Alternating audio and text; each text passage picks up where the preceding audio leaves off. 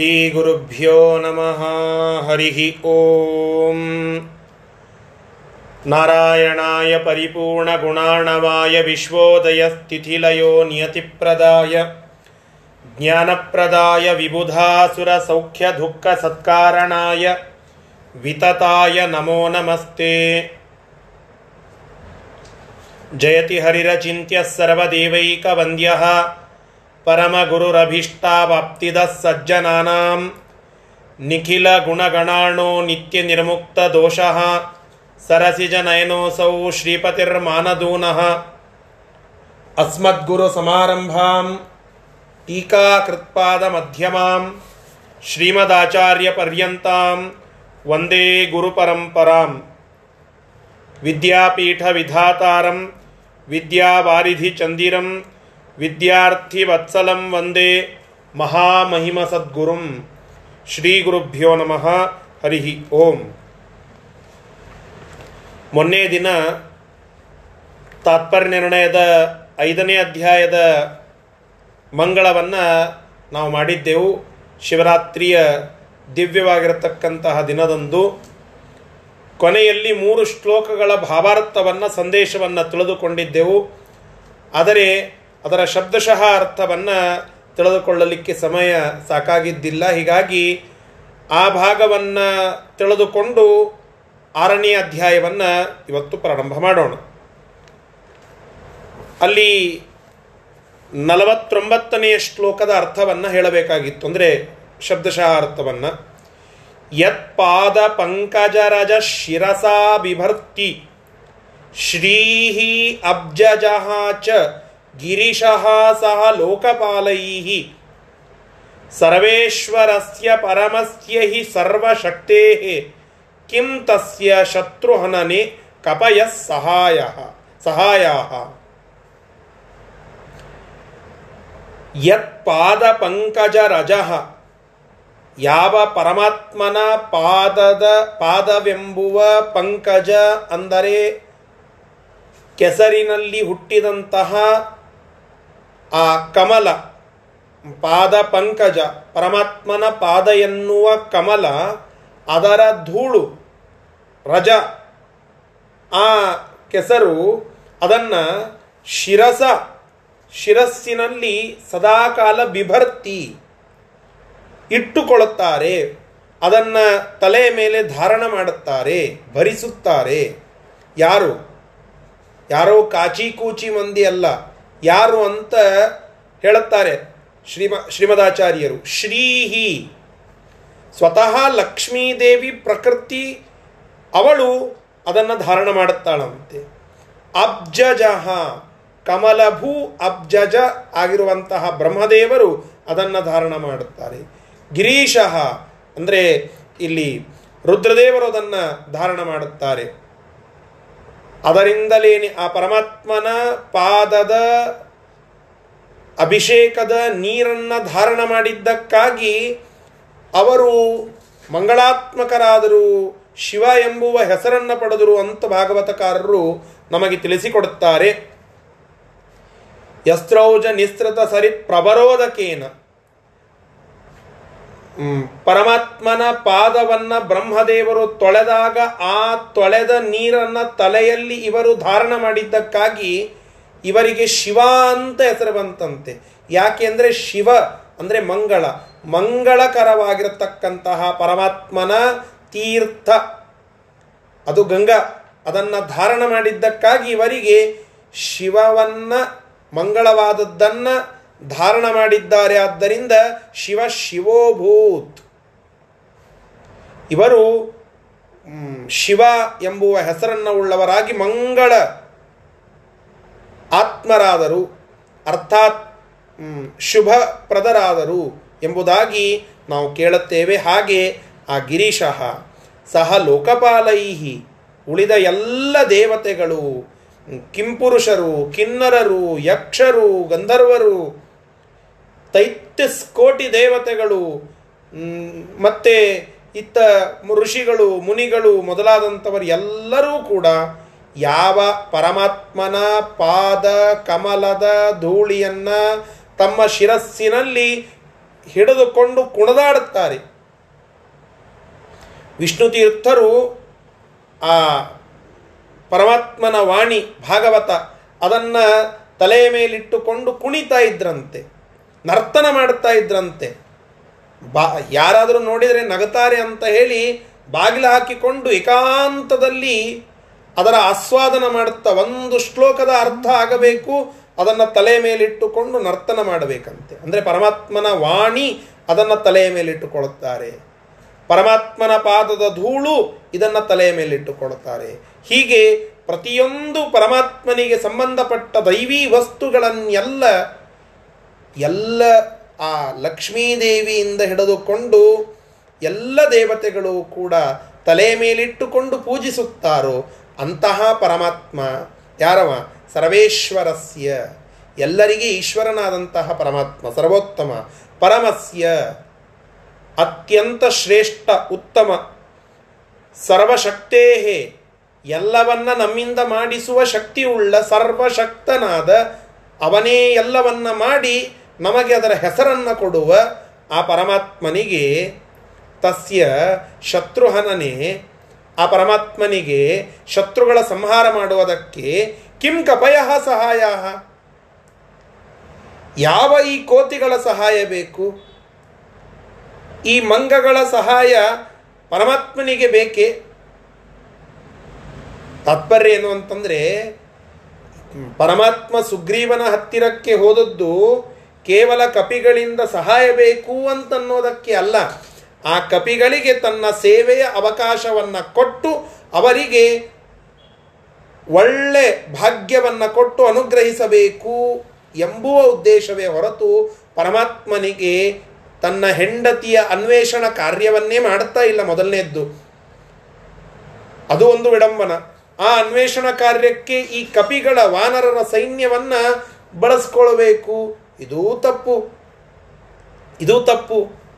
ಆದರೆ ತಾತ್ಪರ್ಯವನ್ನು ಏನಂತ ತಿಳಿದುಕೊಳ್ಳಬೇಕು? ಪರಮಾತ್ಮ ಅವ ಆ ಎಲ್ಲ ವಾನರರಿಗೆ ಅನುಗ್ರಹ ಮಾಡಲು ಸುಗ ಅಲ್ಲಿ ಹೊರಟಿದ್ದಾನೆ. ಹೊರತು ಅವರಿಂದ ಸಹಾಯ ಬೇಕು ಅಂತ ಕೇಳಿಕೊಳ್ಳಲಿಕ್ಕಲ್ಲ. ಸೇವಾವಕಾಶ ಕೊಡೋದಕ್ಕೆ ಹೊರಟಿದ್ದಾನೆ, ಹೊರತು ಸಹಾಯ ಬೇಡಲಿಕ್ಕಲ್ಲ ಎಂಬುದನ್ನು ಗಟ್ಟಿಯಾಗಿ ತಿಳಿದುಕೊಳ್ಳಬೇಕು. ಒಂದು ಮುಖ್ಯ ಕಾರಣ ಸುಗ್ರೀವನಿಗೆ ಸಹಾಯ ಮಾಡಲಿಕ್ಕೆ ಹೊರಟದ್ದು ಅಲ್ಲಿ ಹನುಮಂತನಿದ್ದಾನೆ ಅಂತ. ಆ ಕಪಿಗಳಿಗೆ ಪರಮಾತ್ಮ ಸಹಾಯ ಬೇಡಲಿಕ್ಕೆ ಅಂತ ಹೊರಟಿದ್ದಾನ ಅಂತ ಪ್ರಶ್ನೆ ಬಂತು ಅಂದರೆ ಅಲ್ಲ. ಕಥೆಯನ್ನು ಕೇಳಿದ ಕೂಡಲೇ ಹಾಗೆ ಬರುತ್ತದೆ. ನೋಡಿ ಪರಮಾತ್ಮ ಅನಾಥನಾಗಿದ್ದ. ಏನಿದ್ದಿದ್ದಿಲ್ಲ. ನೋಡ್ರಿ ಒಮ್ಮ ಹಂಗೆ ಬರೋದು ಎಲ್ಲರಿಗೂ ಪರಿಸ್ಥಿತಿ. ರೋಡಿಗೆ ಬಂದ ಪರಮಾತ್ಮ ಅಂತೆಲ್ಲ ಅಂದುಕೊಳ್ಳಬೇಡಿ. ಪರಮಾತ್ಮ ಅವನಿದ್ದರೆ ನಾವು ನಾ ಸನಾಥರಾಗ್ತೇವೆ. ಅವನ ಕೃಪಾಶೀರ್ವಾದ ನಮ್ಮ ಮೇಲಿದ್ದರೆ ನಾವು ಸನಾಥರಾಗ್ತೇವೆ. ಅವನಿಲ್ಲದೆ ಹೋದರೆ ನಾವು ಅನಾಥರಾಗ್ತೇವೆ. ಅಂತಹ ಪರಮಾತ್ಮ ನಾಥ ನಮ್ಮೆಲ್ಲರಿಗೆ. ಅವನಿಗೆ ಯಾತರ ಈ ಕಪಿಗಳ ಸಹಾಯ ಕೊಡಬೇಕಾದದ್ದು ಸೇವಾವಕಾಶ ಮಾತ್ರ. ಇದನ್ನು ಈ ಶ್ಲೋಕದಲ್ಲಿ ಹೇಳಿದರು. ಪರಮಾತ್ಮ ಅತ್ತ ಸುಗ್ರೀವನ ಹತ್ತಿರಕ್ಕೆ ಹೋಗುವಾಗ ಸಮಾಗತೇತು. ರಾಘವೇ ಪ್ಲವಂಗಮಾಸ ಸೂರ್ಯಜ. ವಿಪುಪ್ಲೋರ್ಭಯಾರ್ಧಿತಾನ್ಯವಾರಯಚ್ಚ ಮಾರುತಿ. ಈ ಪ್ರಕಾರವಾಗಿ ಅಲ್ಲಿ ಹೇಳಿದ್ದಾರೆ. ಅದರ ಅರ್ಥವನ್ನು ಈಗ ನೋಡೋಣ. ಪ್ಲವಂಗಮಾಹ. ಪ್ಲವಂಗಮಾಹ ಅಂತಂದರೆ ಕಪಿಗಳು ಅಂತ ಅರ್ಥ. ಪ್ಲವಂಗಮಾಹ ಅಂದರೆ ಕಪಿಗಳು. ಆ ಕಪಿಗಳೆಲ್ಲ ಸ ಸೂರ್ಯಜಾಹ ಸುಗ್ರೀವನ ಸಹಿತವಾಗಿ, ಸುಗ್ರೀವನ ಸಮೇತ ಆ ಎಲ್ಲ ಕಪಿಗಳು ರಾಘವೇತು ಸಮಾಗತೆ. ಅಲ್ಲಿ ಪರಮಾತ್ಮ ರಾಮ ಆಗಮಿಸುತ್ತಲಿದ್ದಂತೆ, ಆ ರೋಡಿಗೆ ಬಂದಂತೆ ವಿಪುಪ್ಲುವು ಭಯಾರ್ಧಿತ ವಿಪುಪ್ಲುವು, ಭಯಗೊಂಡು ಇವ ವಾಲಿ ಕಳಿಸಿರುವ ಮನುಷ್ಯನೇ ಇದ್ದಿರಬೇಕು ಅಂತ ಅಂಜಿ ವಿಪುಪ್ಲುವು ದೂರ ಓಡಿ ಹೋದವು. ಆಗ ಮಾರುತಿ ನ್ಯವಾರಯಚ್ಚ ಆ ಪರಮಾ, ಪರಮಾತ್ಮನ ಪ್ರಧಾನ ಸೇವಕನಾದಂತಹ ಮಾರುತಿ ಹನುಮಂತ ಅಲ್ಲಿಗೆ ಬಂದು ಈ ಈ ರೀತಿಯಾದಂತಹ ಭಯವನ್ನು ಅವರಿಂದ ಓಡಿಸಿ ನ್ಯವಾರಯಚ್ಚ ಅದನ್ನು, ಆ ಪೀಡೆಯನ್ನು ಪರಿಹಾರ ಮಾಡಿ ಅವರೆಲ್ಲರಿಗೆ ಬೋಧನೆಯನ್ನು ಮಾಡುತ್ತಾನೆ. ಏನು ಬೋಧನೆಯನ್ನು ಮಾಡುತ್ತಾನೆ ಅಂತ ಅನ್ನೋದನ್ನ ಕೊನೆಯ ಶ್ಲೋಕದಲ್ಲಿ ಹೇಳಿದ್ರು. ಸಂಸ್ಥಾಪ್ಯಾಶು ಹರೀಂದ್ರಾನ್ ಜಾನನ್ ವಿಷ್ಣೋ ಗುಣಾನ್ ಅನಂತಾನ್ ಸಹ. ಸಾಕ್ಷಾತ್ ಬ್ರಹ್ಮಪಿತ ಅಸೌ. ಸಾಕ್ಷಾತ್ ಬ್ರಹ್ಮಪಿತ ಅಸೌ ಇತ್ತೇನ ಅಸ್ಯ ಪಾದಯೋ ಪೇತೆ. ಹರೀಂದ್ರಾನ್ ಹರಿ ಅಂದರೆ ಕಪಿಗಳು ಅಂತ ಅರ್ಥ. ಹರಿ ಅನ್ನೋ ಶಬ್ದಕ್ಕೆ ಬಹಳ ಅರ್ಥಗಳಿವೆ. ಹರಿ ಅಂದರೆ ಪರಮಾತ್ಮ, ಹರಿ ಅಂದರೆ ಸೂರ್ಯ, ಹರಿ ಅಂದರೆ ಕಪಿಗಳು, ಹೀಗೆ ಅನೇಕ ಅರ್ಥಗಳುಂಟು. ಹರಿ ಅನ್ನೋ ಹಸಿರು ಅಂತಲೂ ಅರ್ಥ ಉಂಟು. ಹೀಗೆ ಬೇರೆ ಬೇರೆ ಅರ್ಥಗಳುಂಟು ಹರಿ ಅನ್ನೋ ಶಬ್ದಕ್ಕೆ. ಇಲ್ಲಿ ಹರೀಂದ್ರ ಅಂದರೆ ಕಪಿಗಳಿಗೆ ಒಡೆಯರಾದಂತಹ ಅನೇಕ ಪ್ರಮುಖ ಕಪಿಗಳನ್ನು ಅಲ್ಲಿ ಹನುಮಂತ ಅವರನ್ನು ಕರೆದುಕೊಂಡು ಬಂದು ಹರೀಂದ್ರಾನ್ ಆಶು ಸಂಸ್ಥಾಪ್ಯ ಚೆನ್ನಾಗಿ ಅವರಿಗೆ ಬುದ್ಧಿವಾದಗಳನ್ನೆಲ್ಲ ಹೇಳಿ ಒಂದು ಕಡೆ, ಏ, ನಿಲ್ಲಿ ಅಂತ ಹೇಳಿ ನಿಲ್ಲಿಸುವ ಒಂದು ನಾಯಕತ್ವ ಅಲ್ಲಿ ಹನುಮಂತ ದೇವರಿಗೆ ಇತ್ತು. ಅಲ್ಲಲ್ಲಿ ಅಲ್ಲಲ್ಲಿ ಇದ್ದ ಪ್ರಮುಖ ಆ ಹರೀಂದ್ರರಿಗೆಲ್ಲ ಹೇಳಿ ನಿಲ್ಲಿಸಿದ. ಯಾಕಿವ ನಿಲ್ಲಿಸಿದ? ಉಳಿದವರಿಗೆ ಈ ಬುದ್ಧಿ ಬರಲಿಲ್ಲ, ಇವನಿಗೆ ಯಾಕೆ ಬಂತು ಅಂತ ಕೇಳಿದರೆ ಅದಕ್ಕೆ ಉತ್ತರ, ಸಹ ವಿಷ್ಣೋ ಗುಣಾನ್ ಅನಂತಾನ್ ಜಾನನ್. ಆ ಹನುಮಂತನಿಗೆ ವಿಷ್ಣು ಪರಮಾತ್ಮನ ಅನಂತ ಗುಣಗಳ ಜ್ಞಾನ ಅದಿತ್ತು. ಮತ್ತೆ ಆ ಹನುಮಂತ ಹೀಗೆ ತಿಳಿದಿದ್ದಂತೆ ಏನು? ಸಾಕ್ಷಾತ್ ಬ್ರಹ್ಮಪಿತಾಸೌ. ಸಾಕ್ಷಾತ್, ಸಾಕ್ಷಾತ್ತಾಗಿ ಬ್ರಹ್ಮಪಿತ ಅಸೌ. ಅಸೌ ಬ್ರಹ್ಮಪಿತ. ಇಲ್ಲೇನು ಬಂದಿದ್ದಾನಲ್ಲ ರಾಮ? ಇವನು ಬ್ರಹ್ಮದೇವರ ತಂದೆ. ಆ ಸೃಷ್ಟಿ ಕಾರ್ಯವನ್ನ ಯಾವ ಪರಮಾತ್ಮನ ಆಜ್ಞೆಯಿಂದ ಬ್ರಹ್ಮದೇವರು ಮಾಡುತ್ತಾ ಇದ್ದಾರಲ್ಲ, ಬ್ರಹ್ಮದೇವರ ಸೃಷ್ಟಿ ಮಾಡಿದ ಸೃಷ್ಟಿಕರ್ತ ಪರಮಾತ್ಮ, ಆದಿಪುರುಷ. ಅಂತ ಇತ್ ಇತಿ ಇತ್ತೇತೇನ ಅಸ್ಯ ಪಾದಯೋ ಪೇತೆ ಇದನ್ನೆಲ್ಲ ತಿಳಿದುಕೊಂಡಂತಹ ಆ ಹನುಮಂತ ಅಸ್ಯ ಪಾದಯೋ ಪೇತೆ ಆ ರಾಮದೇವರ ಪಾದಗಳಿಗೆ ಎರಗಿ ನಮಸ್ಕಾರವನ್ನು ಮಾಡಿದ ಅಂತ ಇಲ್ಲಿ ಹೇಳುತ್ತಾ ಇದ್ದಾರೆ. ತಾತ್ಪರ್ಯ ಪರಮಾತ್ಮನನ್ನು ಪಡೆಯಬೇಕು ಅಂತಂದರೆ ಮುಂದೆ ಇದ್ದಾನೆ ಅನ್ನೋದಕ್ಕೆ ಕಾಣಿಸೋದಿಲ್ಲ. ಜ್ಞಾನ ಬೇಕು ಅಂತ ಸಂದೇಶ. ಜ್ಞಾನ. ನಾಣ್ಯ ಪಂಥಾಯನಾಯ ವಿದ್ಯತೆ. ನ ಅನ್ಯ ಪಂಥ ಏಷ ಪಂಥ ಏತತ್ ಕರ್ಮ. ನ ಅನ್ಯ ಪಂಥ ಅಯನಾಯ ವಿದ್ಯತೆ ಜ್ಞಾನಮೇವ ಅಯನಾಯ ಮೋಕ್ಷಕ್ಕಾಗಿ ಮತ್ತೊಂದು ಹಾದಿ ಅಂತ ಅನ್ನೋದಿಲ್ಲ ಇದು ವೇದದ ಮಾತು. ನ ಅನ್ಯಪ್ಪಂತ ಬೇರೆ ಹಾದಿ ಇಲ್ಲ. ಇದೇ ವಿಚಾರಕವಾಗಿ ಇವತ್ತು ಸುಧಾಮಂಗಳದಲ್ಲಿ ಅನುವಾದ ನಡೆದಿತ್ತು. ಬೆಳಗ್ಗಿನ ಅನುವಾದದ ಸಮಯದಲ್ಲಿ ನೀವು ನೋಡಿದರೆ, ನಾಣ್ಯ ಪಂತಾಯನಾಯ ವಿದ್ಯತೆ ಎಂಬುವ ಒಂದು ಸೂಕ್ತದ ಮಾತು, ಅದು ವೇದದ ಮಾತು ಅದರ ವಿವರಣ ನಡೆದಿತ್ತು. ತಾತ್ಪ ಇದರ ಸಾಮಾನ್ಯ ಅರ್ಥ ಮಾತ್ರ ಇಲ್ಲಿ ಹೇಳುತ್ತೇನೆ. ವೇದ ತಿಳಿಸ್ತದೆ, ಜ್ಞಾನವೊಂದನ್ನು ಬಿಟ್ಟು ಮೋಕ್ಷಕ್ಕಾಗಿ ಮತ್ತೆ ಹಾದಿ ಇಲ್ಲ. ಎಲ್ಲ ಡೋರ್ಸ್ ಕ್ಲೋಸ್ಡ್. ಹಾಗೆ ಅದನ್ನು ಹನುಮಂತ ದೇವರು ತಿಳಿಸಿಕೊಡುತ್ತಾರೆ. ನಿಮಗೆ ಎದುರಿಗೆ ಪರಮಾತ್ಮ ಬಂದಿದ್ದಾನೆ ಅನ್ನೋದಕ್ಕೆ ಮೋಕ್ಷ ಅಲ್ಲ. ಜಾನನ್ ಏನು ಜಾನನ್ ಸ ಏವ ಆದಿಪುರುಷ ಇತಿ ಜಾನನ್ ಸ ಏವ ಬ್ರಹ್ಮಪಿತ ಇತಿ ಜಾನನ್ ಸ ತಸ್ಯ ಅನಂತ ಗುಣಾನ್ ಜಾನನ್ ಆ ಪರಮಾತ್ಮನ ಅನಂತ ಗುಣಗಳನ್ನು ತಿಳಿದುಕೊಂಡಂತಹ ಹನುಮಂತ ದೇವರಿಗೆ ಪರಮಾತ್ಮನ ಶುದ್ಧ ದರ್ಶನ ಆಯಿತು. ಉಳಿದವರಿಗೆ ಯೋಗ್ಯತಾನುಸಾರವಾಗಿ ಏನೋ ಚಂದಿದ್ದಾನಲ್ಲ ರಾಮ, ಭಾರಿ ತೇಜಸ್ವಿ ಅನ್ನಿಸ್ತಾನಲ್ಲ ದೇವರ ಗತ್ಲೇನೆ ಇದ್ದಾನಲ್ಲ ಅಂತೆಲ್ಲ ಅನ್ನಿಸ್ತು ಆದರೆ ಪೂರ್ಣ ಪರಮಾತ್ಮನೇ ಎಂಬುವ ನಿರ್ದಿಷ್ಟತ ಇರಲಿಲ್ಲ. ಈಗ ಹನುಮಂತ ದೇವರು ಮಧ್ಯಸ್ಥಿಕೆ ವಹಿಸಿ ಆ ಎಲ್ಲ ಕಪಿಗಳಲ್ಲಿ ಭಕ್ತಿ ಪುಟಿದೇಳುವಂತೆ ಮಾಡಿ ರಾಮದೇವರ ಎದುರಿಗೆ ತಂದು ನಿಲ್ಲಿಸಿ, ನಮಸ್ಕಾರ ಮಾಡಿಸಿ ರಾಮದೇವರ ಸೇವೆಗೆ ಹಚ್ಚುತ್ತಾರೆ. ಇದು ಹನುಮಂತ ದೇವರ ಒಂದು ಔಚಿತ್ಯ ಮಹತ್ವ. ಯಾಕೆ ಗುಡಿ ಗುಂಡಾರಗಳನ್ನು ನಾವು ಸುತ್ತುವಾಗ ಒಂದು ದೊಡ್ಡ ಲಿಸ್ಟ್ ಮಾಡಿಕೊಂಡ್ವಿ ಅಂತಂದರೆ ಮುಖ್ಯವಾದ ಗುಡಿಗಳು ಅಂತೂ ಸಿಗೋದು ಹನುಮಂತ ದೇವರ ಗುಡಿ. ನೀವು ಬೇಕಾದ್ದೂರಿಗೆ ಹೋಗಿ, ಕನಿಷ್ಠ ಒಂದಾದರೂ ಹನುಮಂತ ದೇವರ ಗುಡಿ ಇರ್ತದೆ. ಬೇಕಾದ್ದೂರಿಗೆ ಹೋಗಿ. ಯಾಕೆ ಅಂತಂದರೆ ದೇವರ ವಿಚಾರಕವಾಗಿ ಪೂರ್ಣ ಜ್ಞಾನವುಳ್ಳವರಾಗಿ ಪರಮಾತ್ಮನನ್ನು ತಿಳಿದುಕೊಳ್ಳೋದರಲ್ಲಿ ಸಂಶಯ, ಅಜ್ಞಾನ ಉಳ್ಳಂತಹ ಜನರಿಗೆ ತನ್ನ ಕಡೆಗೆ ಕರೆದುಕೊಂಡು ಜ್ಞಾನವನ್ನು ಕೊಟ್ಟು ಪರಮಾತ್ಮನ ಪಾದ ಮುಟ್ಟಿಸಿ ನಮಸ್ಕಾರ ಮಾಡುವಂತೆ ಹೇಳುವವರು ಹನುಮಂತ ದೇವರು. ಈ ಸಂದೇಶ ಸಂಸ್ಥಾಪ್ಯಾಶು ಹರೀಂದ್ರಾನ್ ನಿಲ್ಲಿಸಿದ್ರಂತೆ. ನಾವು ತಪ್ಪ ಹಾದಿಗೆ ಹೋಗ್ತಾ ಇರ್ತೇವೆ. ನಾವು ಬೇರೆ ಬೇರೆ ಹಾದಿಗಳಿಗೆ ಹೋಗ್ತಾ ಇರ್ತೇವೆ. ದೇವರನ್ನು ಪಡೆಯಬೇಕು ಎಂಬುವ ಆಸೆಯನ್ನೇ ಬಿಟ್ಟು, ಮೋಕ್ಷ ಎಂಬುವ ಮೂಲ ಗುರಿಯನ್ನೇ ಬಿಟ್ಟು ಡೈವರ್ಷನ್ ತಗೊಂಡಿರ್ತೇವೆ. ಆಗ ನಮ್ಮನ್ನು ಸಂಸ್ಥಾಪ್ಯಾಶು ಚೆನ್ನಾಗಿ ಒಂದು ಕಡೆಗೆ ನಿಲ್ಲಿಸಿ ಪರಮಾತ್ಮನ ಪಾದಗಳಿಗೆ ಎರಗುವಂತೆ ಮಾಡುತ್ತಾರೆ ಹನುಮಂತ ದೇವರು. ಇದು ಅವರ ಉಪಕಾರ. ಆ ಉಪಕಾರ ಸ್ಮರಣೆಯನ್ನು ಮತ್ತೆ ಮತ್ತೆ ಮಾಡಬೇಕು. ಆ ಆರನೇ ಅಧ್ಯಾಯದ ಪೂರ್ಣ ಭಾಗದಲ್ಲಿ ಇದು ಈ ಅಧ್ಯಾಯಕ್ಕೆ ಹನುಮದ್ ದರ್ಶನ ಅಂತ ಹೆಸರು. ಈ ಐದನೇ ಅಧ್ಯಾಯಕ್ಕೆ. ಯಾಕೆಂದರೆ ಕೊನೆಯಲ್ಲಿ ಹನುಮಂತ ದೇವರ ರಾಮದೇವರ ಸಮಾಗಮದ ವಿಚಾರ. ಹೀಗಾಗಿ ಹನುಮದ್ ದರ್ಶನ ಎಂಬುವ ಹೆಸರಿನ ಈ ಐದನೇ ಅಧ್ಯಾಯವನ್ನು ಈ ಭಾಗಕ್ಕೆ ಮುಗಿಸ್ತಾ ಇದ್ದಾರೆ. ಆರನೇ ಅಧ್ಯಾಯದಲ್ಲಿ ಪ್ರಥಮ ಭಾಗದಲ್ಲಿಯೇ ವಾಲಿಯ ಸಂಹಾರ ಮಾಡುವಂತಹ ಪ್ರಸಂಗ ಬಂದಾಗ ಅಲ್ಲಿ ಆಗುವಂತಹ ಸನ್ನಿವೇಶಗಳ ಚಿತ್ರಣವನ್ನು ಆಚಾರ್ಯರು ನಿರ್ಣಯ ಮಾಡಿ ಹೇಳುತ್ತಾ ಇದ್ದಾರೆ. ಆ ಭಾಗವನ್ನು ಈಗ ನೋಡೋಣ ತಿಳಿಯಲಿಕ್ಕೆ ಪ್ರಯತ್ನ ಮಾಡೋಣ. ಮೊದಲನೆಯ ಶ್ಲೋಕ, ಆರನೇ ಅಧ್ಯಾಯ, ಶ್ರೀ ಗುರುಭ್ಯೋ ನಮಃ ಹರಿಹಿ ಓಂ.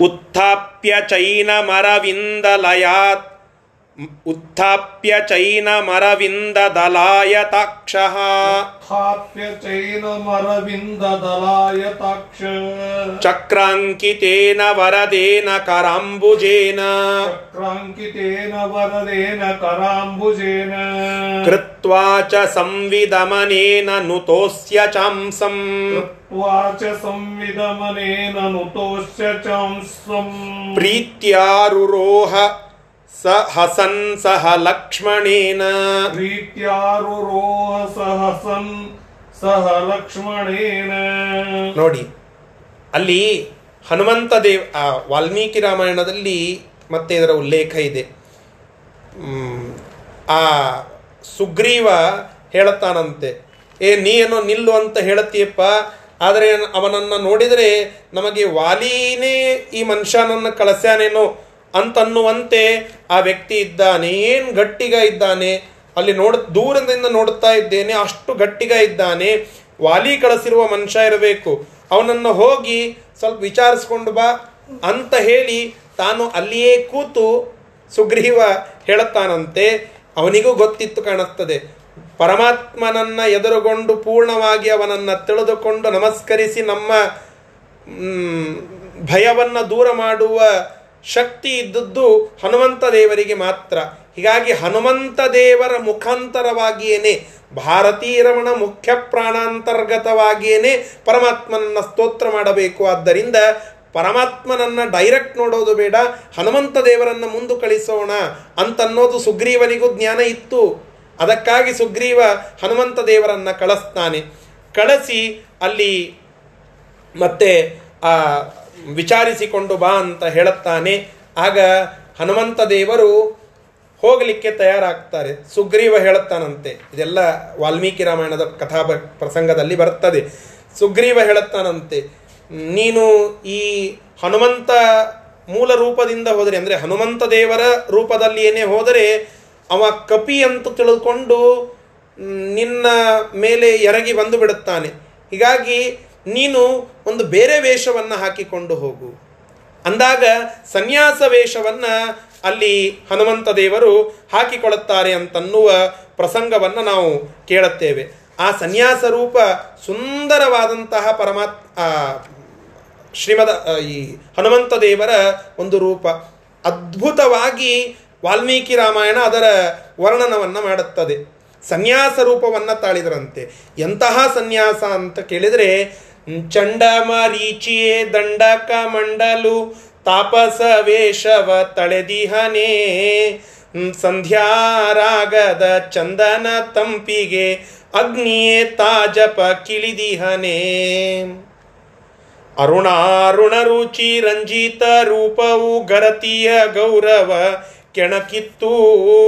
ಸಂಯಮ ಮುದ್ರಿತ ಹೃದಯ ಕವಾಟಕ್ಕೆ ಕಾಮನ ಕಾರ್ಮುಕ ಮಣದಿತ್ತು. ಚಂಡಮರೀಚಿಯೇ ದಂಡ ಕಮಂಡಲು ತಾಪಸ ವೇಷವ ತಳೆದಿಹನೆ. ಸಂಧ್ಯಾರಾಗದ ಚಂದನ ತಂಪಿಗೆ ವೈಶ್ವಾನರ ತಪ ಕಿಳಿದಿಹನೆ. ಒಳ್ಳೆ ನಾಮಗಳನ್ನು ಧಾರಣ ಮಾಡಿಕೊಂಡು ಆ ಸಂಧ್ಯಾಕಾಲಕ್ಕೆ ಅಗ್ನಿಯೇ ತಪಸ್ಸಿಗೆ ಬಂದು ಕೂತಿದ್ದಾನೋ ಏನೋ ಎನ್ನುವಂತೆ ಸೂರ್ಯನೇ ಶಾಟಿ ಹುಟ್ಟು ಸ್ವಾಮಿ ಆಗ್ಯಾನೇನೋ ಎಂಬುವಂತೆ ಅದ್ಭುತವಾದ ತೇಜಸ್ಸಿನಿಂದ ತೇಜಪುಂಜವಾದ ತನ್ನ ಕಾಂತಿಯಿಂದ ಕಂಗೊಳಿಸುತ್ತಾ ಹನುಮಂತ ಯತಿವೇಶವನ್ನು ಧಾರಣ ಮಾಡಿ ಆ ಗುಡ್ಡದಿಂದ ತಳಗಿಳಿದು ಅಲ್ಲಿ ರಾಮ ಮತ್ತು ಲಕ್ಷ್ಮಣರು ಬರುವಂತಹ ಕೇರಿಯತ್ತ ಹೊರಟಿದ್ದಾನಂತೆ. ಕೇರಿಯೊಳಗೆ ಹೋಗುವಾಗ ಅಲ್ಲಿ ಸುತ್ತಲೂ ಸಾಯಂಕಾಲದಲ್ಲಿ ಮನೆ ಎದುರಿಗೆ ಥಳಿ ಹೊಡೆದ ರಂಗೋಲಿ ಹಾಕ್ಲಿಗತ್ತಿದ್ದಾರೆ ಯಾರು? ಗರತಿ ಸ್ತ್ರೀಯರು.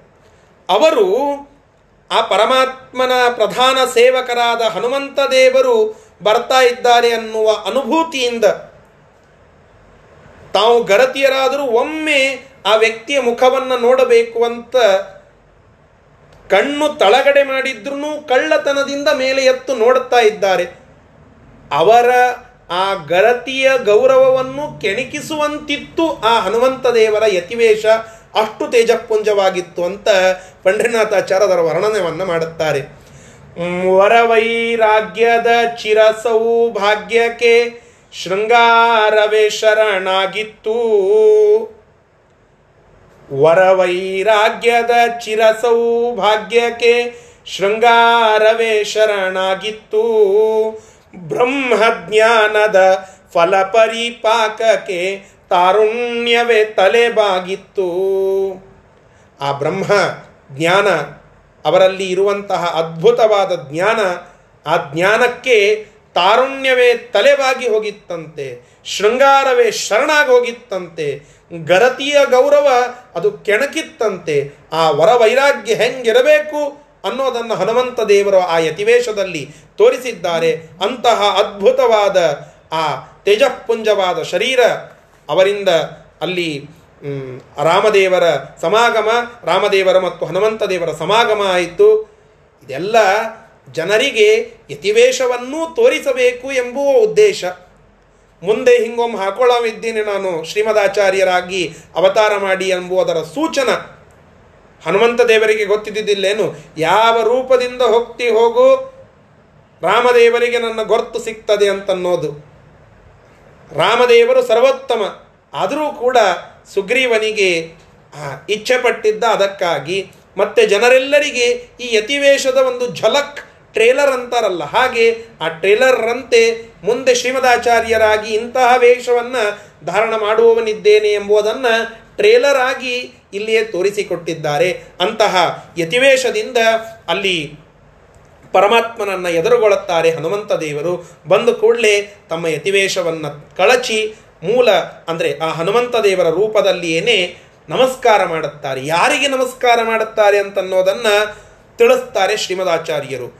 ಉತ್ಥಾಯ ಚೈನಂ ಅರವಿಂದ ದಲಾಯತಾಕ್ಷ ಅರವಿಂದ ದಲಾಯತಾಕ್ಷ ಅರವಿಂದ ಅಂದರೆ ಕಮಲ. ಕಮಲದಂತೆ ಅದ್ಭುತವಾದ ಅಕ್ಷ ಕಣ್ಣುಗಳನ್ನು ಉಳ್ಳಂತಹ. ಆ ಕಮಲದ ವಿಸ್ತಾರವಾದ ಎಲೆಗಳಂತೆ ವಿಶಾಲವಾಗಿರತಕ್ಕಂತಹ ಕಣ್ಣುಗಳನ್ನು ಹೊಂದಿರುವ ಕಮಲಾಕ್ಷನಾದ ಪರಮಾತ್ಮನನ್ನು. ಚಕ್ರಾಂಕಿತೇನ. ಚಕ್ರಾಂಕಿತ ಚಕ್ರವನ್ನ ತನ್ನ ಚಿಹ್ನೆಯಾಗಿ ಕೈಯಲ್ಲಿ ಇಟ್ಟುಕೊಂಡ. ಚಕ್ರಾಂಕಿತ ಅಂದರೆ ಈ ನಾವು ನಿತ್ಯದಲ್ಲಿ ಪೂಜೆ ಮಾಡುವಂತಹ ಶಾಲಿಗ್ರಾಮ ಚಕ್ರಾಂಕಿತ ಅದಲ್ಲ. ಅದು ಪರಮಾತ್ಮನ ಸನ್ನಿಧಾನವುಳ್ಳದ್ದೇ. ಆದರೆ ಚಕ್ರಾಂಕಿತ ಅನ್ನೋದೇ ಪರಮಾತ್ಮನ ಹೆಸರು. ಚಕ್ರ ಸುದರ್ಶನ ಚಕ್ರ. ಅದರಿಂದ ಅಂಕಿತ ಅರ್ಥಾತ್ ಚಿಹ್ನಿತ ಅರ್ಥಾತ್ ಲಾಂಛಿತ ಅವನು ಪರಮಾತ್ಮ. ಹೀಗಾಗಿ ಚಕ್ರಾಂಕಿತೇನ ಆ ಪರಮಾತ್ಮನನ್ನು, ವರದೇನ ವರವನ್ನು ಕೊಡುವಂತಹ ಪರಮಾತ್ಮನನ್ನು, ಕರಾಂಬುಜೇನ ಅಂತಹ ಆ ಪರಮಾತ್ಮನು, ಪರಮಾತ್ಮನನ್ನು ಅವರು ನಮಸ್ಕಾರ ಮಾಡುತ್ತಾರೆ. ಆಗ ಆ ಕಮಲದ ಕಣ್ಣುಳ್ಳಂತಹ ಪರಮಾತ್ಮನಿಂದ, ಚಕ್ರದ ಅಂಕಿತ ಉಳ್ಳಂತಹ ಪರಮಾತ್ಮನಿಂದ, ವರವನ್ನು ಕೊಡುವಂತಹ ಪರಮಾತ್ಮನಿಂದ, ಅವನ ಅದ್ಭುತವಾದ ಕಮಲದಂತಹ ಕೈಗಳಿಂದ ಆ ಹನುಮಂತ ದೇವರು ನಮಸ್ಕಾರ ಮಾಡಿದಾಗ ಅವರನ್ನು ಎತ್ತಿ ಬಿಗಿದಪ್ಪಿಕೊಳ್ಳುತ್ತಾರೆ. ರಾಮದೇವರು ಅವರಿಗೆ ಒಳ್ಳೆ ಮಾತುಗಳನ್ನು ಆಡುತ್ತಾರೆ. ಸಂವಿಧ ಸಂವಿಧಂ ಅನೇನ ಕೃತ್ವ, ಅನೇನ ಸಂವಿಧಂ ಕೃತ್ವ ಸಂವಿಧ ಸಂವಿಧಂ ಅಂತಂದರೆ ಕೆಲವು ಮಾತುಕತೆ ಸುಮ್ಮನೆ ಕೆಲವು ವಿಚಾರಗಳನ್ನು ಹಂಚಿಕೊಳ್ಳೋದು, ಕುಶಲೋಪರಿ ಅಂತಂತೇವಲ್ಲ ಹಾಗೆ, ಆ ಸಂವಿಧಂ ಅನೇನ ಕೃತ್ವ, ಅಸ್ಯ ನುತಃ. ಆ ರಾಮದೇವರು ಹನುಮಂತ ದೇವರಿಂದ ಸುಂದರವಾಗಿ ಸ್ತೋತ್ರ ಮಾಡಿಸಿಕೊಳ್ಳುತ್ತಾನಂತೆ. ಯಾಕೆಂದ್ರೆ ಭಾ, ಆ ಹನುಮಂತ ದೇವರು ಸ್ತೋತ್ರ ಮಾಡುವಂತೆ ಯಾವ ದೇವತೆಗಳು, ಯಾವ ಗಂಧರ್ವರೂ ಕೂಡ ಮಾಡಲಿಕ್ಕೆ ಸಾಧ್ಯ ಇಲ್ಲ. ಅಂತಹ ಹನುಮಂತ ದೇವರಿಂದ ಪರಮಾತ್ಮ ನುತನಾಗ್ತಾನೆ, ಸ್ತುತನಾಗ್ತಾನೆ. ಅಂತಹ ಆ ಪರಮಾತ್ಮನನ್ನು ಹನುಮಂತ ದೇವರು ತಮ್ಮ ಅಂಸಂ ಅಂದರೆ ಸ್ಕಂದ ಭುಜಗಳ ಮೇಲೆ ಕೂಡಿಸಿಕೊಳ್ಳುತ್ತಾರೆ. ಒಂದು ಭುಜದ ಮೇಲೆ ಪರಮಾತ್ಮನನ್ನ, ಮತ್ತೊಂದು ಭುಜದ ಮೇಲೆ ಆ ಹನು ಪರಮಾತ್ಮನ, ಅಂದರೆ ರಾಮದೇವರ ತಮ್ಮನಾಗಿ ಅವತಾರ ಮಾಡಿದಂತಹ ಶೇಷದೇವರು, ಇಲ್ಲಿ ಲಕ್ಷ್ಮಣ ಅವನನ್ನು ಮತ್ತೆ ಇನ್ನೊಂದು ಭುಜದ ಮೇಲೆ ಕರೆದುಕೊಂಡು ಬೇಗನೆ ಕ್ಷಣಾರ್ಧದಲ್ಲಿ ಆ ಸುಗ್ರೀವನಿದ್ದಲ್ಲಿಗೆ ಬರ್ತಾರೆ. ಇಷ್ಟು ಕಥಾಭಾಗ ಈ ಒಂದು ಶ್ಲೋಕದಲ್ಲಿ ಅಡಕ ಮಾಡಿ ಆಚಾರ್ಯರು ತಿಳಿಸಿದ್ದಾರೆ. ಇದರ ತಾತ್ಪರ್ಯ ಇಷ್ಟು. ಶಬ್ದಶಃ ಅರ್ಥವನ್ನು ಈಗ ನೋಡೋಣ. ಏನಂ ಈ ಹನುಮಂತನನ್ನು ಅರವಿಂದ ದಲಾಯ ತಾಕ್ಷ ಅದ್ಭುತವಾದ ಕಮಲದ ಪಕಳೆಗಳ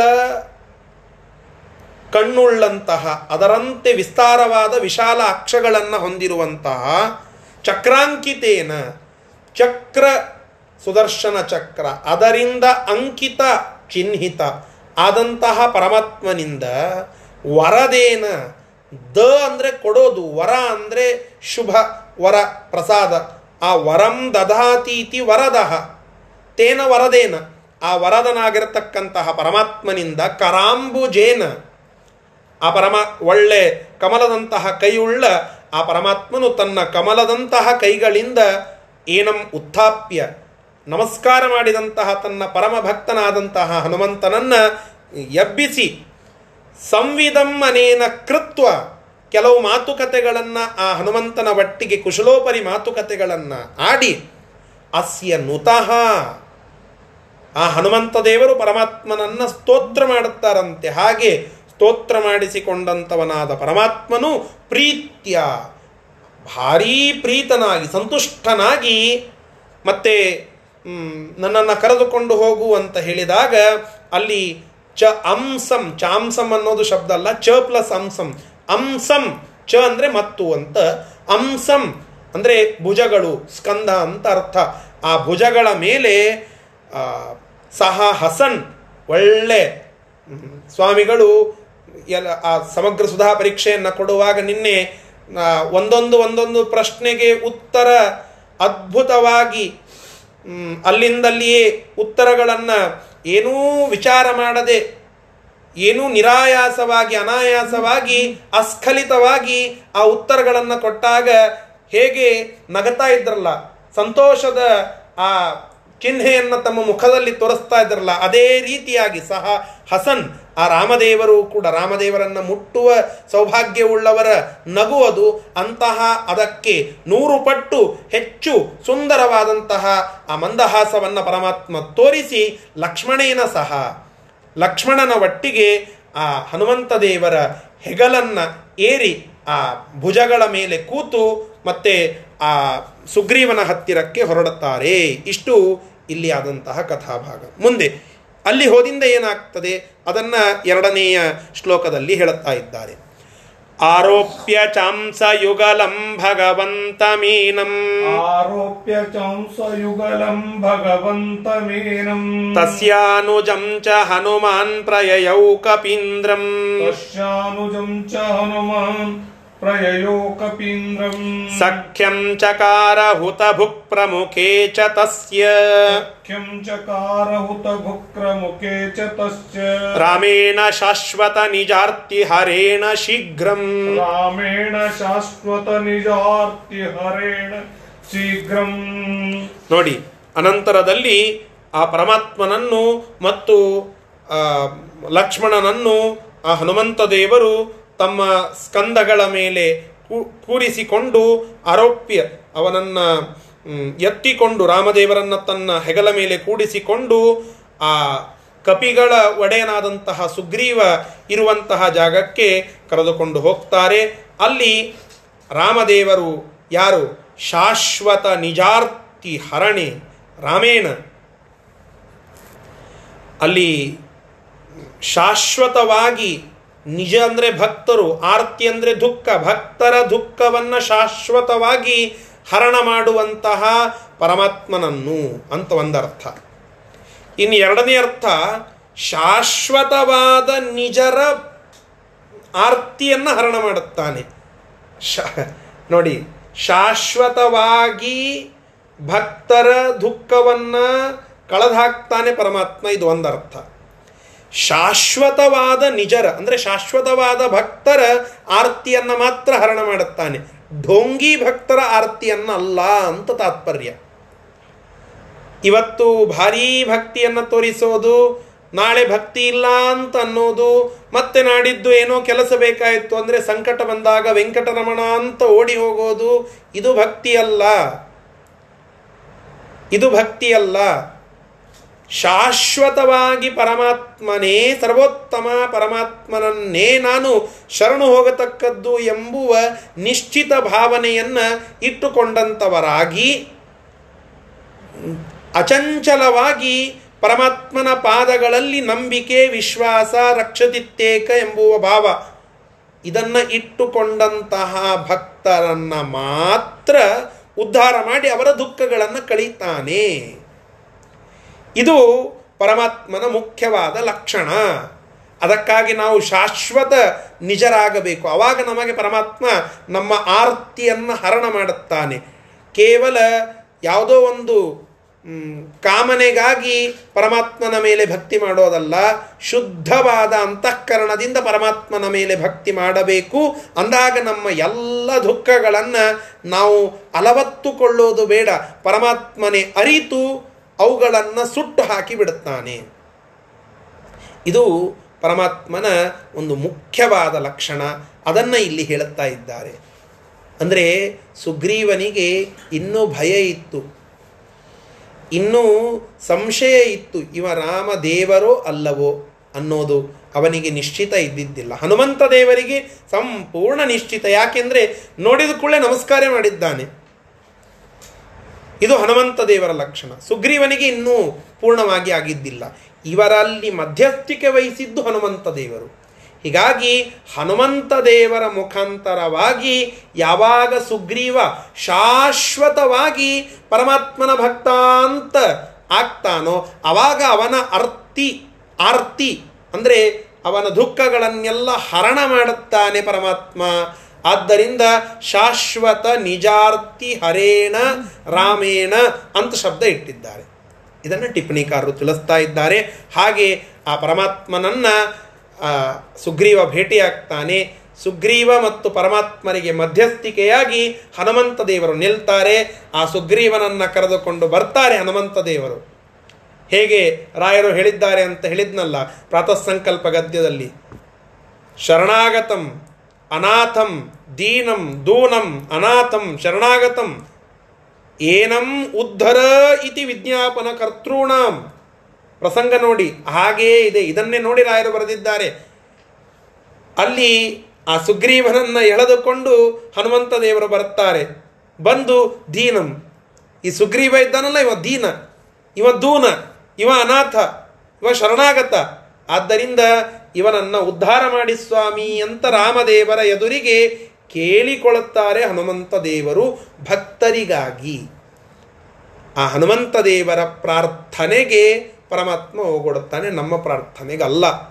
ಹಾಗೆ ಹನುಮಂತ ದೇವರು ಕೇಳಿದ್ದಕ್ಕಾಗಿ ಪರಮಾತ್ಮ ಅಸ್ತು ಅಂತ ಹೇಳಿ ಅಗ್ನಿಮುಖವಾಗಿ ಅಗ್ನಿದೇವರನ್ನು ಮುಂದೆ ಇಟ್ಟುಕೊಂಡು, ಅಂದರೆ ಗಟ್ಟಿ ಮಾಡಿಕೊಳ್ಳಲಿಕ್ಕೆ ಅಗ್ನಿ ಸಾಕ್ಷಿಯಾಗಿ ಹೇಗೆ ಮದುವೆ ಮಾಡುವಾಗ ಅಗ್ನಿ ಸಾಕ್ಷಿಯಾಗಿ ಮದುವೆ ಮಾಡಿದರು ಅಂತ ಹೇಳುತ್ತಾರಲ್ಲ.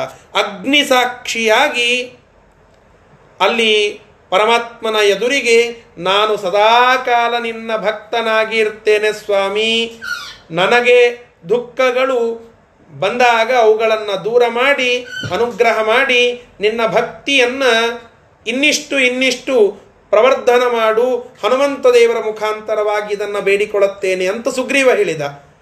ಅದಕ್ಕೆ ಹನುಮಂತ ದೇವರು ಅದನ್ನು ಅಸ್ತು ಅಂತ ಹೇಳಿ ಪರಮಾತ್ಮನ ಎದುರಿಗೆ ಹೇಳಿದರು. ಪರಮಾತ್ಮ ಅದನ್ನು ಎಸ್ ಅಂತ ಹೇಳಿ ಎಗ್ರಿ ಮಾಡಿದ. ಇಷ್ಟು ಇಲ್ಲಿ ಆದಂತಹ ಪ್ರಸಂಗ. ಸುಗ್ರೀವನ ಮೈತ್ರಿ ಅದು ಬೆಳೆಯಿತು. ಸುಗ್ರೀವ ಭಕ್ತ, ನಿಜ ಭಕ್ತ, ಅವನು ಭಕ್ತನೇ. ಅದರಲ್ಲಿ ನಿಸ್ಸಂಕೋಚವಾಗಿ ಹೇಳಬಹುದು. ಆದರೆ ಶಾಶ್ವತ ನಿಜ ಅಂದರೆ ಸಂಶಯ ಇದ್ದಿದ್ದಿಲ್ಲ ಹನುಮಂತನಿಗೆ. ಹಾಗೆ ಇವನಿಗೆ ಇತ್ತ ಇಲ್ಲ, ಸ್ವಲ್ಪ ಸಂಶಯ ಇತ್ತು. ಅದನ್ನು ಪೂರ್ಣವಾಗಿ ದೂರ ಮಾಡುತ್ತಾನೆ.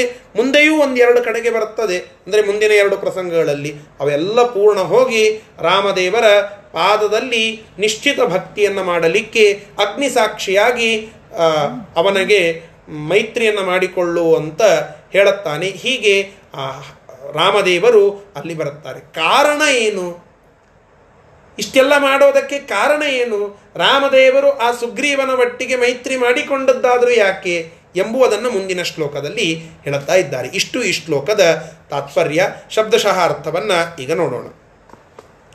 ಭಗವಂತಂ ಪರಮಾತ್ಮನನ್ನು, ತಸ್ಯ ಅನುಜಂ ಅವನ ತಮ್ಮನಾಗಿರತಕ್ಕಂತಹ ಲಕ್ಷ್ಮಣನನ್ನು ಹನುಮಾನ್ ಹನುಮಂತ ದೇವರು ಅಂಸಯುಗಲಂ ತನ್ನ ಎರಡು ಭುಜಗಳ ಮೇಲೆ ಆರೋಪ್ಯ ಕೂರಿಸಿಕೊಂಡು ಕಪೀಂದ್ರಂ ಪ್ರತಿ ಪ್ರಯಯವು. ಕಪೀಂದ್ರ, ಅಂದರೆ ಕಪಿಗಳ ಒಡೆಯನಾದಂತಹ ಸುಗ್ರೀವನ ಹತ್ತಿರಕ್ಕೆ ಕರೆದುಕೊಂಡು ಹೋದರು. ಶಾಶ್ವತ ನಿಜಾರ್ತಿ ಹರೇಣ, ಶಾಶ್ವತ ನಿಜರ ಆರ್ತಿ, ಅಂದರೆ ದುಃಖಗಳನ್ನು ಹರಣ ಮಾಡುವಂತಹ ರಾಮೇಣ, ರಾಮನಿಂದ ಸಖ್ಯಂ, ಅಂದರೆ ಮೈತ್ರಿಯು, ಹುತಭುಕ್ ಪ್ರಮುಖೇ ಚಕಾರ ಅಗ್ನಿ ಸಾಕ್ಷಿಯಾಗಿ ಹುತಭುಕ್ ಅಂದರೆ ಆಹುತಿ ಹಾಕಿದ್ದನ್ನು ಭೋಜನ ಮಾಡುವ, ಅರ್ಥಾತ್ ಅದನ್ನು ಸ್ವೀಕಾರ ಮಾಡುವ ಅಗ್ನಿ. ಆ ಹುತಭುಕ್ ಅಂತ ಅವನಿಗೆ ಹೆಸರು ಹುತಾಶನ ಹುತಭುಕ್ ಅಂತ ಅಗ್ನಿಗೆ ಹೆಸರು ಅಶನ ಅಂತಂದ್ರೆ ಊಟ. ಹುತ ಅಂದರೆ ಆಹುತಿ. ಆಹುತಿಯನ್ನೇ ಊಟವಾಗಿ ಉಳ್ಳವನು ಅಗ್ನಿ ಅಂತ ತಾತ್ಪರ್ಯ. ಹಾಗೆ ಹುತಭುಕ್ ಅಂದರೆ ಹುತವನ್ನ ಭೋಜ್ಯ ವಸ್ತುವಾಗಿ ಉಳ್ಳವನನ್ನು ಹುತಭುಕ್ ಅಂತ ಕರೀತೇವೆ. ಇದು ದೇವರಿಗೆ ಮುಖ್ಯ ಹೆಸರು, ಅಗ್ನಿಗೆ ಅದರ ಹೆಸರು ಪರಮಾತ್ಮ ಕೊಟ್ಟದ್ದು. ಹೀಗೆ ಆ ಹುತಭುಕ್ ಆಗಿರತಕ್ಕಂತಹ ಅಗ್ನಿ ಪ್ರಮುಖವಾಗಿ, ಅಗ್ನಿಯ ಸಾಕ್ಷಿಯಾಗಿ ಆ ಮೈತ್ರಿಯನ್ನ ಹನುಮಂತ ದೇವರ ಒಂದು ಆ ಮಧ್ಯಸ್ಥಿಕೆಯಲ್ಲಿ ರಾಮದೇವರನ್ನು ಎದುರುಗೊಂಡು ನಮಸ್ಕಾರ ಮಾಡಿ ಮೈತ್ರಿ ಮಾಡಿಕೊಳ್ಳುತ್ತಾನೆ ಸುಗ್ರೀವ. ಇಷ್ಟು ಅಲ್ಲಿ ಆದಂತಹ ಭಾಗ. ಅನಂತರದಲ್ಲಿ ಈಗ ಮೂರನೇ ಶ್ಲೋಕದಲ್ಲಿ ತಿಳಿಸ್ತಾ ಇದ್ದಾರೆ, ಯಾಕೆ ಅಲ್ಲಿ ಆ ಮೈತ್ರಿಯನ್ನು ಮಾಡಿಕೊಂಡದ್ದು ಅಂತ ಆ ಕಥಾಭಾಗದ ನಿರೂಪಣೆಯನ್ನು ಮಾಡುತ್ತಾ ಇದ್ದಾರೆ. ಅದನ್ನು ನೋಡೋಣ. ಶ್ರುತ್ವಾಸ್ಯ ದುಃಖಮತದೇವ ವರ ಪ್ರತಿಜ್ಞಾಂ ದುಃಖಮತದೇವ ವರ ಪ್ರತಿಜ್ಞಾ ಚಕ್ರೇ ಸವಾಲಿ ನಿಧನಾಯ ಹರೀಶ್ವರೋಪಿ ಚಕ್ರೇ ಸವಾಲಿ ನಿಧನಾಯ ಹರೀಶ್ವರೋಪಿ ಸೀತಾನುಮಾರ್ಗಣ ಕೃತೇಥ ಸವಾಲಿನೈವ ಸೀತಾನುಮಾರ್ಗಣ ಕೃತೇಥ ಸವಾಲಿನೈವ. क्षिप्तां ಹಿ दुन्दुभितनुं समदर्शयच्छ ತಾಂ ಹಿ दुन्दुभितनुं ಸಮದರ್ಶಯಚ್ಚ ಅಲ್ಲಿ ಆ ಸುಗ್ರೀವ ತನ್ನ ಎಲ್ಲ ವಿಚಾರಗಳನ್ನು ಹೇಳಿಕೊಳ್ಳುತ್ತಾನೆ. ಅಂದರೆ ವಾಲಿಯನ್ನು ನಾನು ಕೊಲ್ಲಬೇಕು ಅಂತ ಇಟ್ಟುಕೊಂಡಿದ್ದೇನೆ. ಅದಕ್ಕೆ ಕಾರಣ ನಾಳೆಯ ಪಾಠದಲ್ಲಿ ಬರುತ್ತದೆ ಅದನ್ನು ಹೇಳುತ್ತೇನೆ. ಆ ಇಬ್ಬರಿಗೂ ಸಹೋದರರಿಗೆ ಜಗಳ. ಆಗ ವಾಲಿಯನ್ನು ಸಂಹಾರ ಮಾಡಬೇಕು ಅಂತ ನಾನು ವಿಚಾರ ಮಾಡಿದ್ದೇನೆ. ವಾಲಿ ನಿಧನಾಯ. ನಾನು ಅವನಿ, ಅವ ನನಗೆ ಇಷ್ಟು ತೊಂದರೆ ಕೊಟ್ಟಿದ್ದಾನೆ, ಎಷ್ಟು ಅನ್ನೋದು ನಾಳೆಗೆ ಗೊತ್ತಾಗ್ತದೆ. ಆ ತೊಂದರೆಗೆ ಪ್ರತಿಯಾಗಿ ನಾನು ಪ್ರತೀಕಾರವನ್ನು ತೀರಿಸಿಕೊಳ್ಳಬೇಕು ಅಂತ ಇದ್ದೇನೆ. ಹೀಗಾಗಿ ಅದಕ್ಕೆ ನಿನ್ನ ಸಹಾಯ ಬೇಕು ಅಂತ ಪ್ರಾರ್ಥನೆ ಮಾಡಿಕೊಳ್ಳುತ್ತಾನೆ ಸುಗ್ರೀವ. ಅದಕ್ಕೆ ವಾಲಿನಿಧನಾಯ ದೇವವರಂ ಹರೀಶ್ವರ. ವಾಲಿನಿಧನಾಯ ಪ್ರತಿಜ್ಞಾಂ ಚಕ್ರೆ. ವಾಲಿಯನ್ನ ಸಂಹಾರ ಮಾಡುತ್ತೇನೆ ಅಂತ ಹೇಳಿ ಪ್ರತಿಜ್ಞೆ ಮಾಡೇ ಬಿಟ್ಟ ಪರಮಾತ್ಮ. ನೋಡಿ, ಇಲ್ಲಿ ಪರಮಾತ್ಮ ಫೆವರಿಸಮ್ ಮಾಡಿದಂತಾಯ್ತಲ್ಲ ಅಂತ ಒಂದು ಪ್ರಶ್ನೆ ಬರುತ್ತದೆ. ಈಗ ಶಬರಿಯ ಕಡೆಗೆ ಹೋಗಿದ್ದು, ಅಹಲ್ಯಾಳ ಉದ್ಧಾರ ಮಾಡಿದ್ದು ನಿರ್ವಿವಾದ ಸಿದ್ಧ. ಏನು ಪ್ರಶ್ನೆ ಇಲ್ಲ ಅಲ್ಲಿ. ಯಾಕೆ? ಶಬರಿ ಭಕ್ತಳು ಕಾದಿದ್ದಾಳೆ, ಅನುಗ್ರಹ ಮಾಡಿದ್ದಾನೆ. ಸುಗ್ರೀವ ಎಕ್ಸ್ ಪರ್ಸನ್, ಅವನಿಗೆ ಸಹಾಯ ಮಾಡುವ ಒಂದು ಗೋಜಿಗೆ ಬಿದ್ದು, ವಾಲಿಯನ್ನು ಯಾಕೆ ಕೊಲ್ತಾ ಇದ್ದಾನೆ ಪರಮಾತ್ಮ? ಸುಗ್ರೀವನ ಫೆವರ್ ಆದ್ನಲ್ಲ ಪರಮಾತ್ಮ. ಅವನಿಗೆ ಏನೋ ಒಂದು ರೀಸನ್ ಇದೆ. ಅವನಿಗೂ ಏನೋ ಒಂದು ಸಹಾಯ ಬೇಕಿದೆ. ಪರಮಾತ್ಮನು ಮತ್ಲಬಿ ಇದ್ದಾನೆ. ಅಂತ ಅನಿಸ್ತದೆ. ಯಾಕೆಂದರೆ ಮುಂದಿನ ಲೈನ್ ಹಾಗೇ ಇದೆ. ಸೀತಾನು ಮಾರ್ಗಣ ಕೃತೇತ ಸವಾಲಿನೈವ ಕ್ಷಿಪ್ತಾಂ. ಸೀತಾಳನ್ನು ಹುಡುಕಿಕೊಡೋದಕ್ಕಾಗಿ ಸುಗ್ರೀವ ತನ್ನ ಸೈನ್ಯವನ್ನು ಕಳಿಸ್ತೇನೆ ಅಂತ ಒಪ್ಪಿಕೊಳ್ಳುತ್ತಾನೆ. ಇಬ್ಬರು ಒಂದಕ್ಕೆ ಒಂದು ಅನ್ನುವಂತೆ ಒಪ್ಪಿಕೊಂಡು ಬಿಡುತ್ತಾರೆ. ರಾಮದೇವರಿಗೆ ಸುಗ್ರೀವ ಸಹಾಯ ಮಾಡುತ್ತಾನೆ. ಸುಗ್ರೀವನಿಗೆ ರಾಮದೇವರು ಸಹಾಯ ಮಾಡುತ್ತಾರೆ. ನೀ ನನಗಿದ್ದರೆ ನಾ ನಿನಗೆ. ನೆನಪಿರಲಿ, ಇದು ನಮ್ಮೊಳಗೆ ಅಂತ ಹೇಳಿ ಇನ್ನು ಪದ್ಯವನ್ನು ಕೇಳಿದ್ದೇವಲ್ಲ. ಹಾಗೆ ಇಲ್ಲಿ ಸುಗ್ರೀವರ ಮತ್ತು ರಾಮದೇವರ ಮೈತ್ರಿ ಹೀಗಿದೆ ಅಂತ ಅನ್ನಿಸ್ತದೆ ಅಂದರೆ ರಾಮದೇವರಿಗೆ ಒಬ್ಬ ಕಪಿಯ ಸಹಾಯ ಅವಶ್ಯವಾಯಿತು. ಅದಕ್ಕಾಗಿ ವಾಲಿಯನ್ನೂ ಸಂಹಾರ ಮಾಡಲಿಕ್ಕೆ ಹೂ ಅಂದು ಬಿಟ್ಟ. ಅಂದರೆ ರಾಮದೇವರು ಏನು ಬೇಕಾದ್ದಾಗಲಿ ನನಗೆ ಸಹಾಯ ಮಾಡುತ್ತಾನಲ್ಲ, ಅದಕ್ಕೆ ಒಪ್ಪಿಕೊಳ್ಳೋಣ ಅಂತ ಜನರಿಗೆ ಸಂದೇಶ ಹೋಗ್ತದೆ. ಇದು ತಪ್ಪು. ಯಾಕೆ? ನಾಳೆ ದಿನ ಅದನ್ನು ಮುಂದೆ ನೋಡೋಣ. ಶ್ರೀ ಕೃಷ್ಣಾರ್ಪಣಮಸ್ತು ಹರಯ ನಮಃ. ಈ ಪದ್ಯ ಈ ಶ್ಲೋಕದಿಂದಲೇ ಮುಂದುವರಿತದೆ ನಾಳಿನ ಪಾಠ. ಅದನ್ನು ತಿಳಿದುಕೊಳ್ಳೋಣ. ಶ್ರೀ ಶ್ರೀ ಕೃಷ್ಣಾರ್ಪಣಮಸ್ತು ಹರಯೇ ನಮಃ.